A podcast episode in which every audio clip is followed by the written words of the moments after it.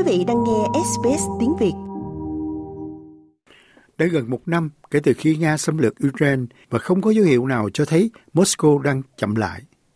Trong ngày qua, các lực lượng Ukraine đã đẩy lùi các cuộc tấn công của Nga tại một khu định cư ở vùng Kharkiv với khoảng 5 khu định cư ở vùng Luhansk và 6 khu định cư ở Donetsk. Còn tại thành phố Bakhmut, miền đông Ukraine, họ đang bị phía Nga pháo kích dữ dội.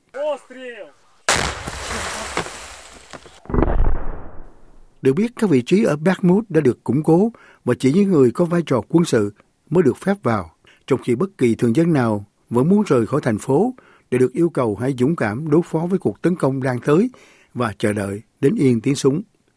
Người lính giấu tên này hiện đang phục vụ trong lữ đoàn 79 pháo binh. Các cuộc tấn công bằng pháo binh, súng cối của địch gia tăng. Trước đây có một vài cuộc tấn công một ngày, nhưng bây giờ có hơn 10 cuộc tấn công trong ngày. Pháo binh của kẻ thù đang làm việc chăm chỉ hơn cả bộ binh. Thế nhưng, người lính nói rằng các lực lượng Ukraine đang nắm giữ các vị trí của họ và Nga đã không giành được lãnh thổ nào ở tiền tuyến trong khu vực Donetsk, nơi họ đặt căn cứ.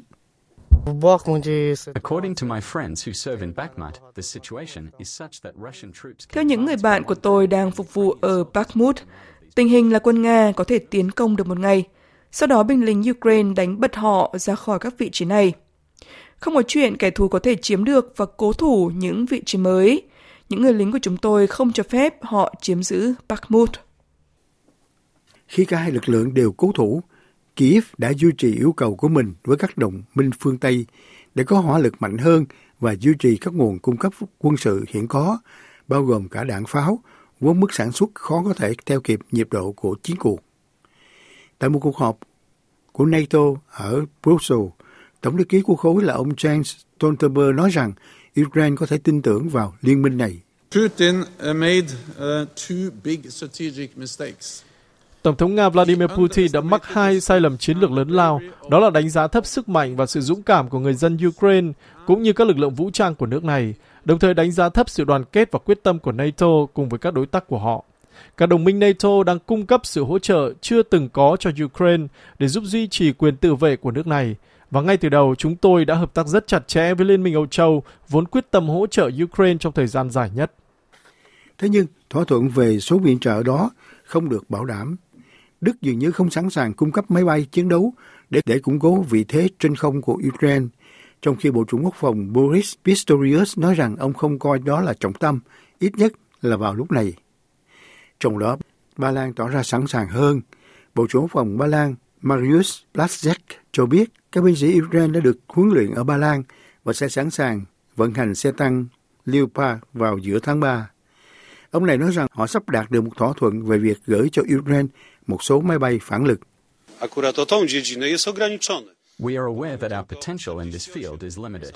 Chúng tôi biết rằng tiềm năng của chúng tôi trong lĩnh vực này là có hạn. Chúng tôi chỉ có 48 chiếc F-16, thế nhưng các đồng minh có nhiều tiềm năng hơn. Tôi nghĩ rằng cuộc trò chuyện này cũng sẽ kết thúc với những quyết định tích cực. Chúng tôi chỉ cần gây áp lực lên các đồng minh. Trong đó, khi sắp đến ngày kỷ niệm một năm chiến tranh, Tổng thống Nga Vladimir Putin tỏ ra cứng rắn hơn nữa. Ngay cả khi các toán cứu hộ Nga và Ukraine hoàn thành các hoạt động và đánh giá thiệt hại trong trận động đất ở Syria và Thổ Nhĩ Kỳ, đồng thời gửi viện trợ đáng kể cho những người sống sót, ông Putin vẫn tỏ ra háo hức cho thấy ông đang tạo khoảng cách giữa Moscow và phần còn lại của Âu Châu. Ông tuyên bố trong cuộc họp thường niên của các thẩm phán rằng các quyết định của Tòa án Nhân quyền châu Âu, gọi tắt là ECHR, sẽ không còn được Moscow công nhận nữa.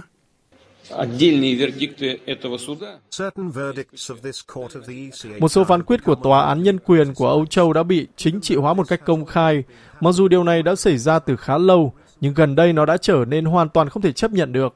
Và sự thiên vị cho dù chúng được biện minh như thế nào là điều hoàn toàn không thể chấp nhận được đối với cơ quan tư pháp trong mọi trường hợp.